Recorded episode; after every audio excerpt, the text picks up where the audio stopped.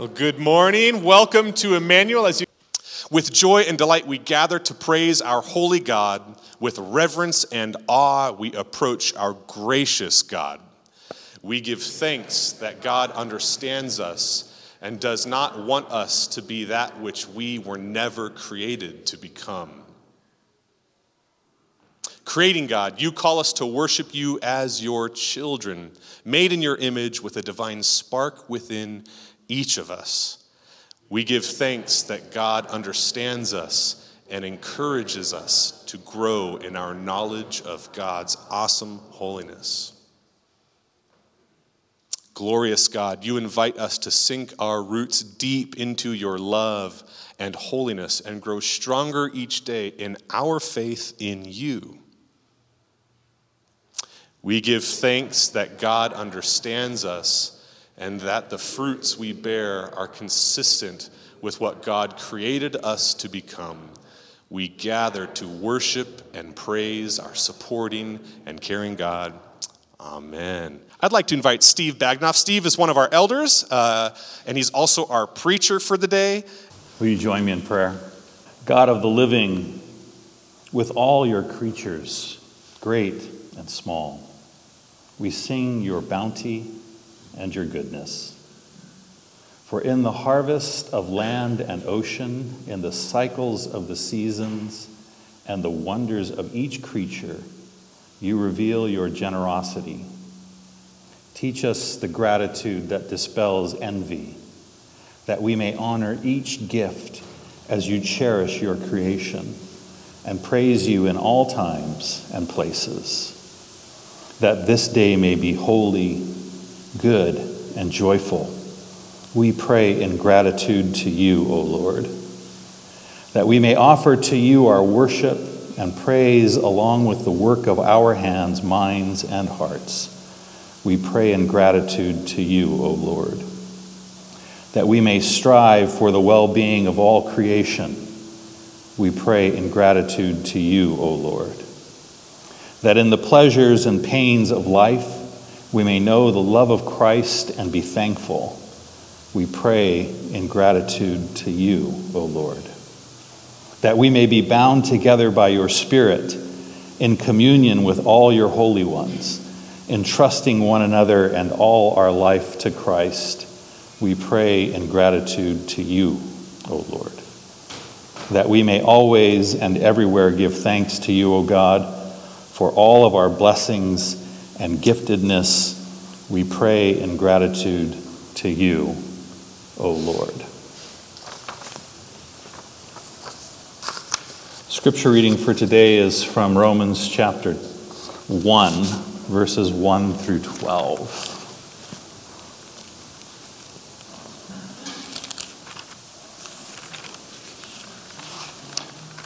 Dale, sounds like the mic is a bit hot. I'm feeling like I'm getting some feedback. Romans chapter 1.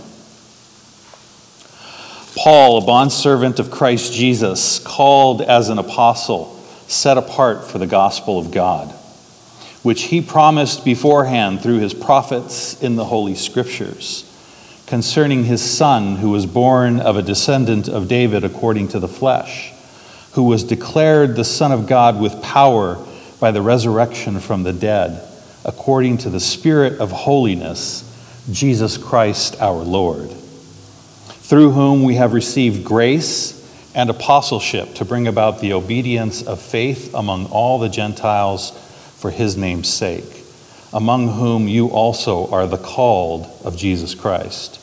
To all who are beloved of God in Rome, called as saints, grace to you and peace from God our Father and the Lord Jesus Christ. First, I thank my God through Jesus Christ for you all, because your faith is being proclaimed throughout the whole world. For God, whom I serve in my spirit in the preaching of the gospel of his Son, is my witness as to how unceasingly I make mention of you. Always in my prayers making request, if perhaps now at last by the will of God I may succeed in coming to you. For I long to see you so that I may impart some spiritual gift to you, that you may be established. That is, that I may be encouraged together with you while among you, each of us by the other's faith, both yours and mine.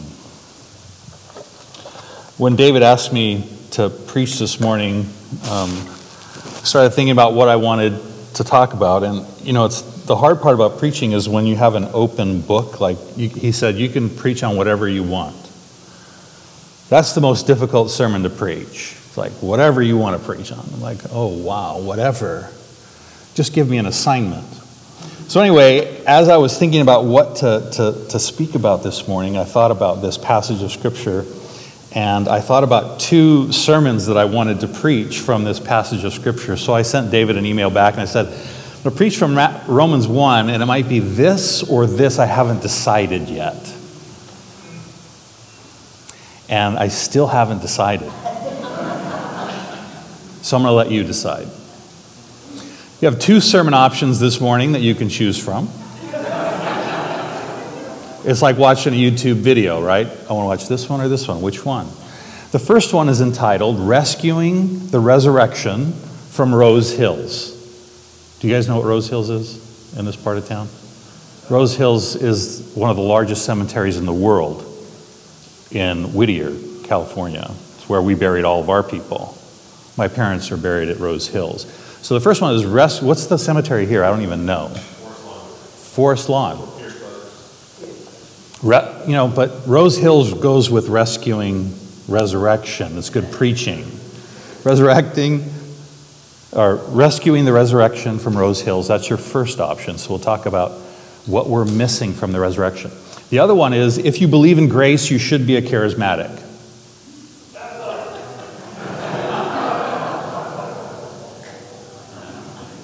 So, what would you like to hear? How many of you want to hear rescuing the resurrection from Rose Hills. Let me see. Let me just. Really? You want the other one? I just love that you're setting up half the people to be disappointed because they don't get their preference. You are a brave preacher. God bless you. I, I could offer to do this. Like later this afternoon, I'll, I'll put the other one up on the church's YouTube channel. Um, both. You're, you want to be here that long? I could do both. It, they actually dovetail quite nicely. How many of you want to hear if you believe in grace, you should be a charismatic? I think the first one has it. All right. Have it your way. So let me scroll through the first sermon and get to the second one. There we go. Yes. Who asked that question? I want to know. Who asked that question? Lisa Yoder, is that you? You asked that question? Um, it is shorter. It is shorter. And there's a fun story at the end, so it's like your classic sermon. All right. Someone asked C.S. Lewis, what makes Christianity unique? Without hesitation, and he said unequivocally, it is grace. Not the crucifixion, not the resurrection, grace. Now, this is a churched crowd. I imagine today is not the first day you've heard a sermon on grace. And I imagine you've heard so many sermons on grace, you can give me the standard church definition of grace. What is it? Someone yell it out. When you hear about grace, what does grace mean? Unmerited favor. All right, forget about that. Get it out of your head. Not because it's wrong, I think it's a perfectly sufficient definition of the word grace. But as soon as you hear it, you define it, and then this is what we do as humans we dismiss it. I know what that is. I let it go. Today, the exercise is to start thinking about grace in a little bit of a different way. Try to think about grace without using the phrase unmerited favor. Get that out of your head and say, How would I teach my children about grace? How would I teach uh, someone who was I was mentoring about grace, someone who I wanted to have a relationship with? How would I teach them this word grace? What does it mean? How would I communicate it? The problem with pat definitions is that they become rote and rusty. It's like the verses that we know from childhood that we just kind of keep back there in the recesses of our mind and we never revisit them. We never think about them anew. We never, we never think about them in the way that we now live and think and move and breathe. And so they just kind of remain in that closet part of our brain. What does it mean to say we are saved by grace? What is another way to say grace? It's an interesting thing if you just do an English, English word search through the Bible for the word grace. Uh, the English word only occurs in the Old Testament a handful of times. It's less than 10, I think. I didn't write it down, but it's not, not many. In the New Testament, it is all over the place, but this might surprise you. There's only like three or four references to the word grace in the Gospels Matthew, Mark, Luke, John. Jesus never uses the word grace. It's a Pauline word. Paul uses it all the time. He uses it in his um, addresses to the in the letters. Grace to you and peace. So we have that here in this passage as well. And I think it's verse 7. Grace to you and peace. He, he shares grace with them, where he blesses them with this word, grace. Now, I, have done a couple exercises in my life, just as a, a follower of Jesus, to try and figure out things, because very quickly I discovered that kind of the process we have with, with teaching in, in the church, even in Christian academia, is here are the right answers. Learn the right answers, and you're good. Now, that's me. I mean, I, I, was, I was the kid in school that you loved to copy off of. That was me. I loved school. I excelled in school. If I could, I would have gone to school my whole life. Now, I know for some of you, it's like, you are a crazy individual. But that's me.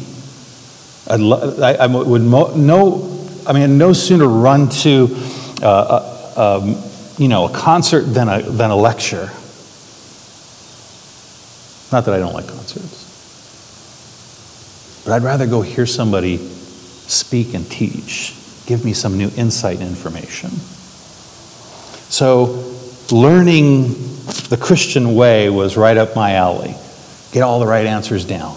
And I know them. I, I, I can tell you what, what we believe about the Trinity, the hypostatic union.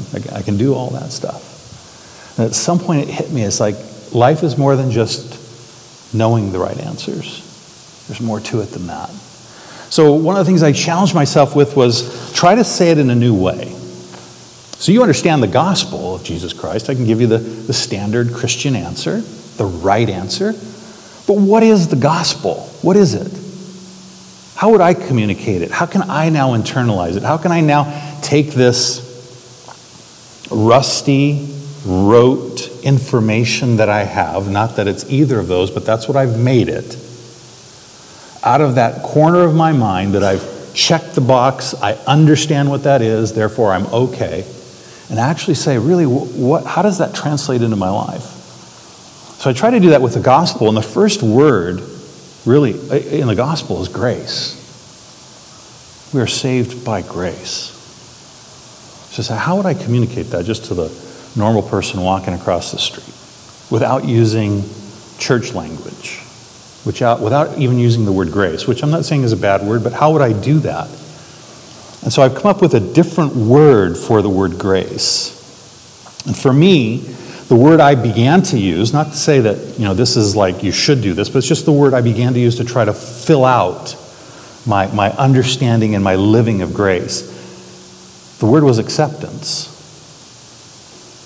That for me, instead of thinking about unmerited favor, when I thought about grace, I started thinking about acceptance.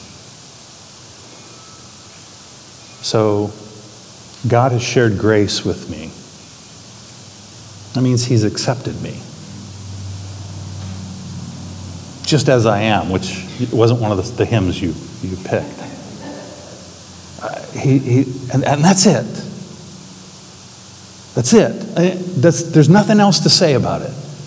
That word just felt for me for years to be the appropriate term to think about when I thought about grace. Is that God just accepted me. Now, in this passage of Scripture, the word grace occurs three times in different ways. So we have the standard word grace, and as we move through this sermon, I'm not off of grace just yet. The next word in the list is the word gratitude. And then the final word we're going to look at is graciousness. Now, if you want to know the, the, the verse numbers so you can see the words I'm picking, uh, verse 7, grace to you and peace. That's the word for grace. In verse 8, I thank. I thank. Thank is a grace word. Okay, and we'll get to that in a second. But in the Greek language, and I'll show it to you in a second, it has the actual word grace in the middle of it. And then the last word, the key word for our sermon, you charismatics. I'm going to make Presbyterians into charismatics. That's a feat. If I can pull that off, it'll be really good. Um, is in verse 11, so that I might impart some spiritual gift to you. That's also a grace word. All of those words in the Greek language have the word grace in them. So that's why I've chosen the words grace, gratitude, and gracious, because there's a reflection in English. Uh, I, as I mentioned earlier, have Russian background. If you read this passage in Russian, there's the same phenomenon. The word for grace, the word for gratitude, and the word for gift all have the same root word in it. They're interconnected. I don't know if that works in Spanish. If you're a Spanish speaker, check it out.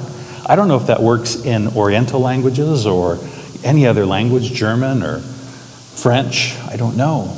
But in at least English, Greek, and Russian, if I say it overly simplistically, the word for grace, gratitude, and gifts is the same word. They're interconnected and interrelated. And they really give us this full cycle of how we should live our lives according to this principle of grace.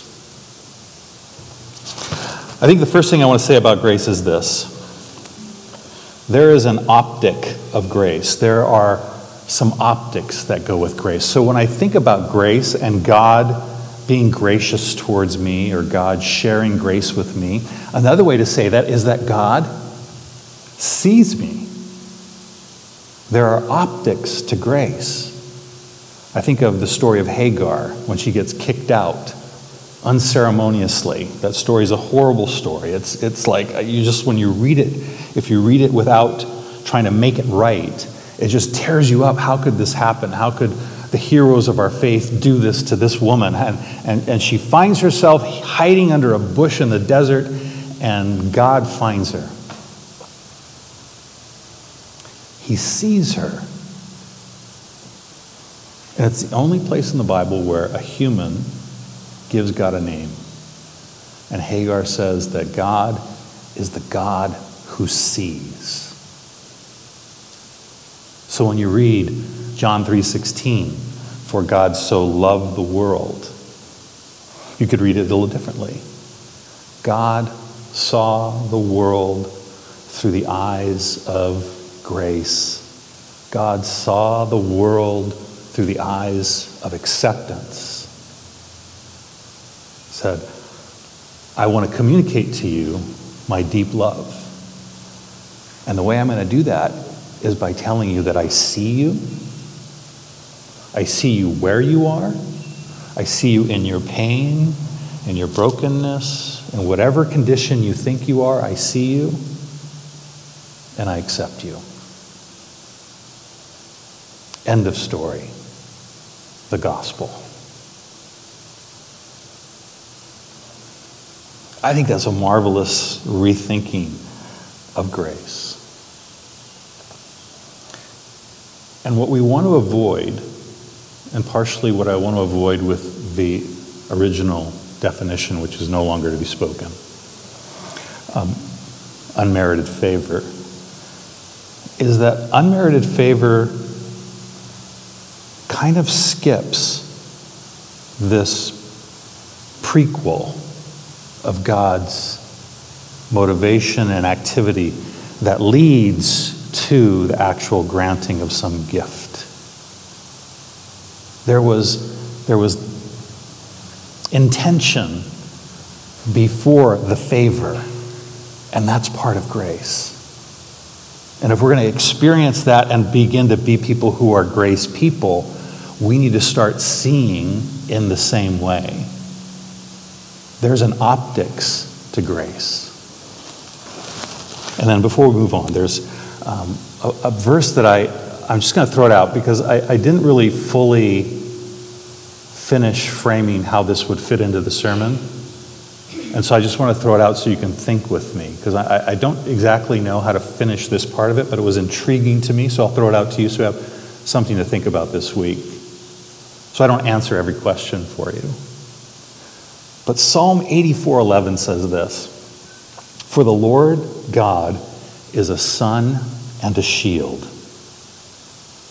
The Lord gives grace and glory. No good thing does he withhold from those who walk uprightly. And I was intrigued with this, the first, the parallelism that's there between sun and shield and grace and glory. Like, is grace the sun or the shield? Is glory the sun? Is there that kind of parallelism? Am I supposed to connect the dots that way? And, and how does glory relate to grace? How does God sharing his glory with us coincide with grace? Now, like I said, I, this is a, an unformed thought in this sermon, so I don't have a, a pat answer to give you. I just want to leave you with that. Maybe as a meditation for this afternoon, a conversation piece with your husband, wife, kids, or or just something you want to think about. So that's Psalm 84:11. So our first word is this word grace. It's uh, in English we would say it charis. Okay, grace in Greek is charis. The second word that is a grace word in this passage is found in, in verse 8. He says, First, I thank my God through Jesus Christ for you all. Now, the word gratitude or thanksgiving is the Greek word eu charisteo or charisto. So the prefix eu, eu, is just good. It's just the prefix for good.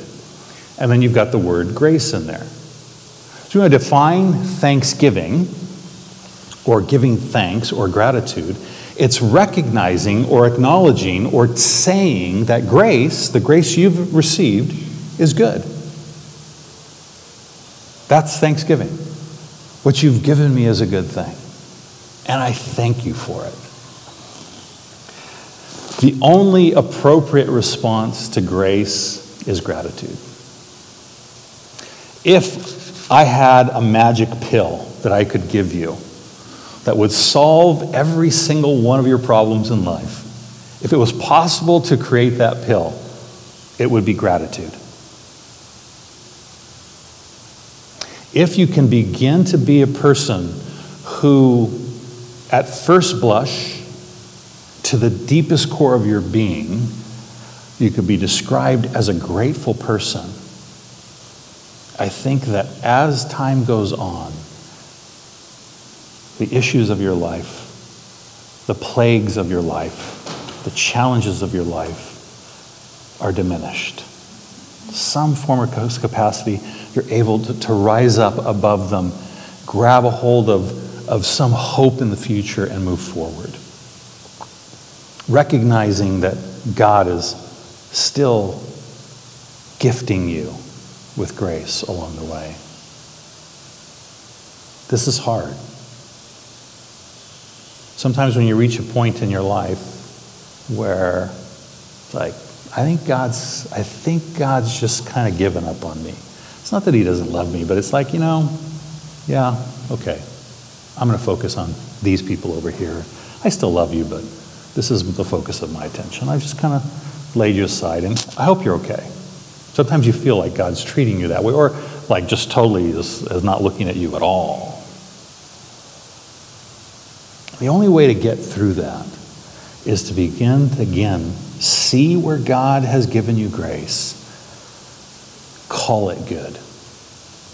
The times in my life where I've strayed from this, it's like I, you know, I put a different prefix in front of grace. It wasn't good. And so I found myself thinking that God didn't see me anymore. And from that place, it was hard to see Him.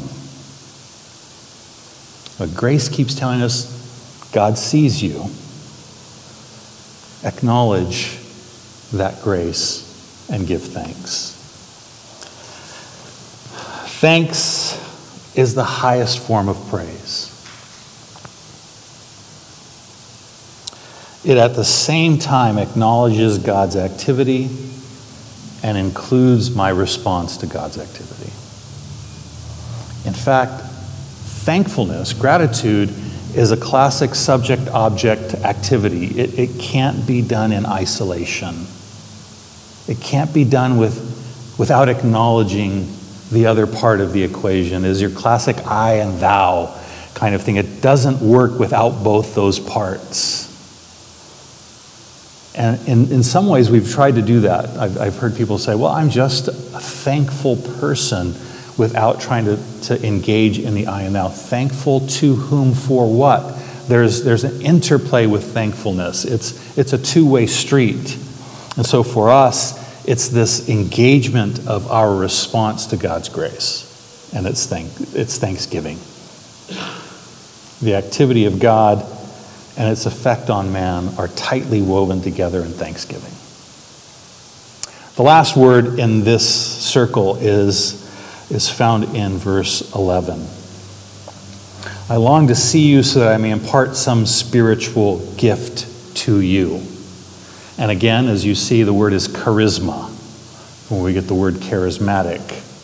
Uh, in Russian, it's just the same word.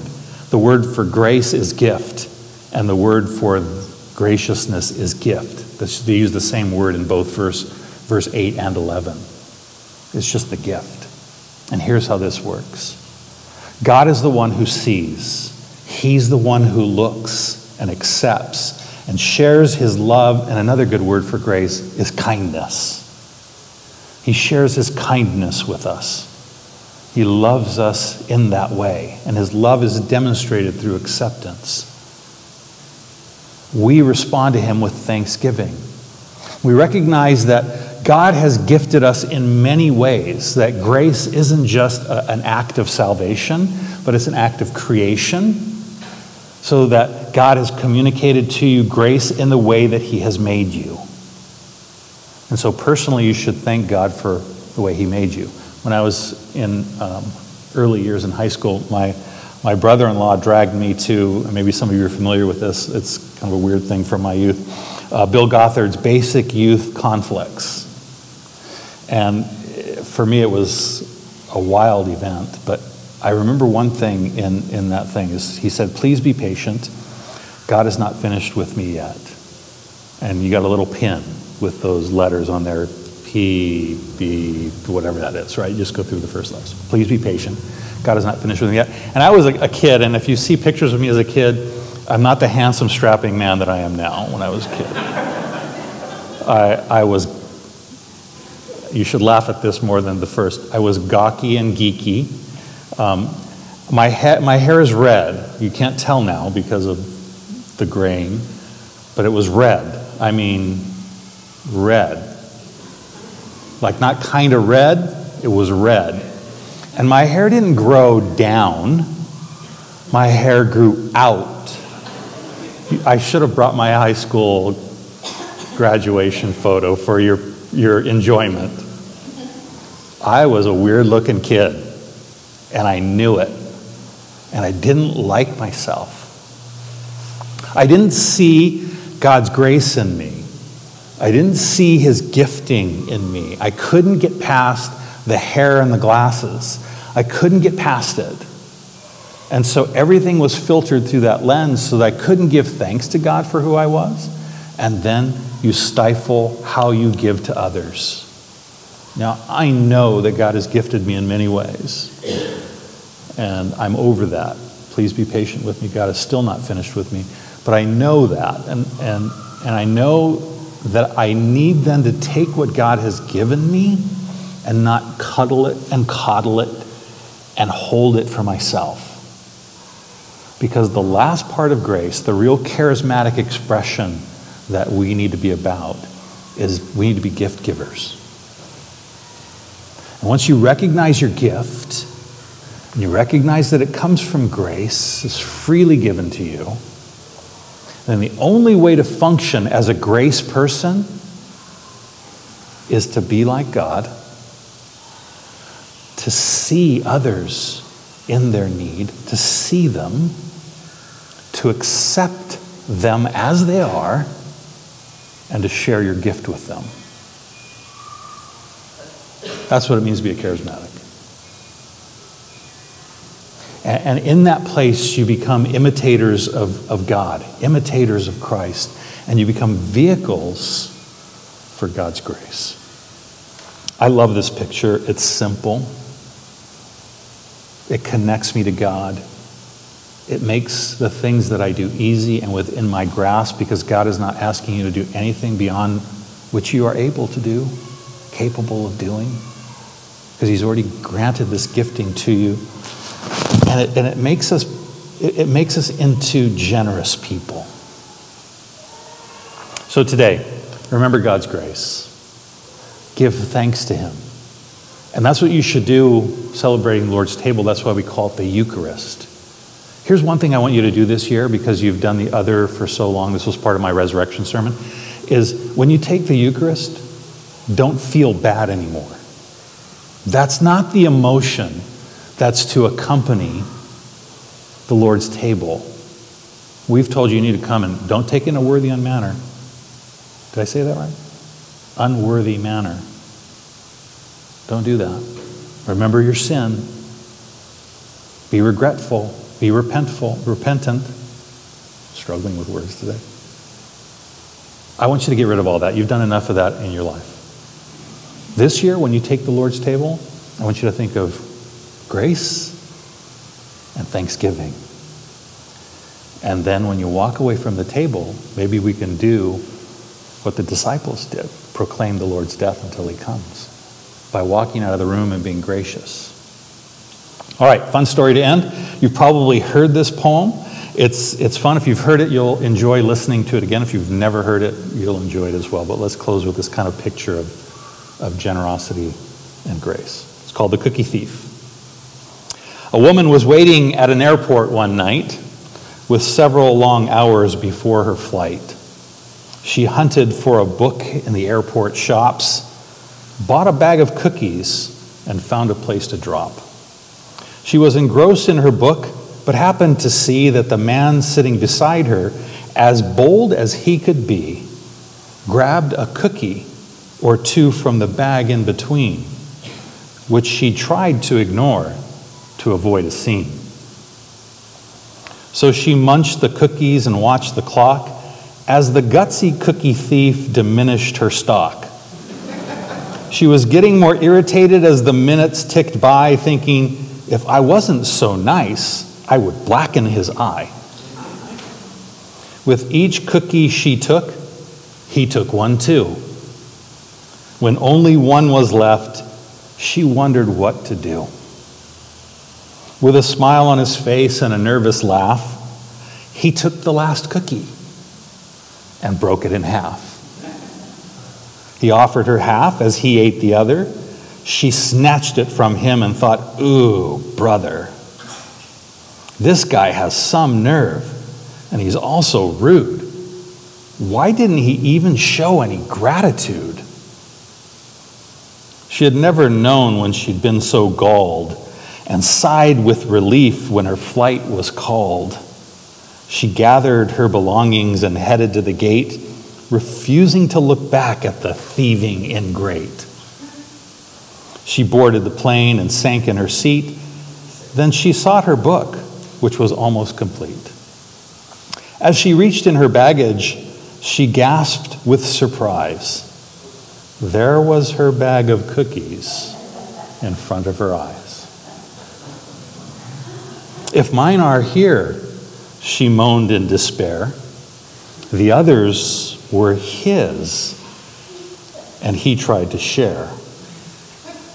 Too late to apologize, she realized with grief that she was the rude one, the ingrate, the thief.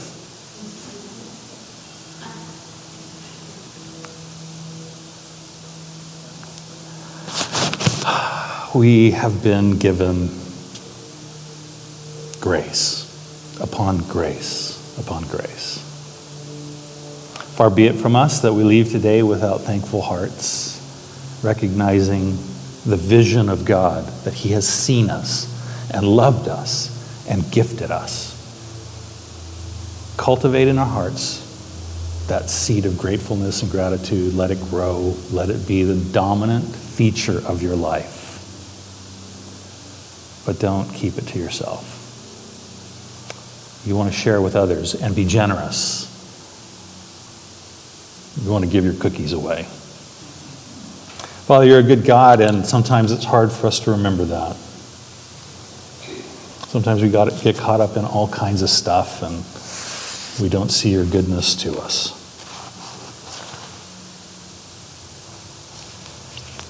So this morning, we pray that your Spirit would give us just bold, gentle, whatever kind of reminder we need of the grace that you have given to us. Give us thankful hearts and generous spirits so that we may proclaim your kingdom until you come. In Jesus' name we pray. Amen.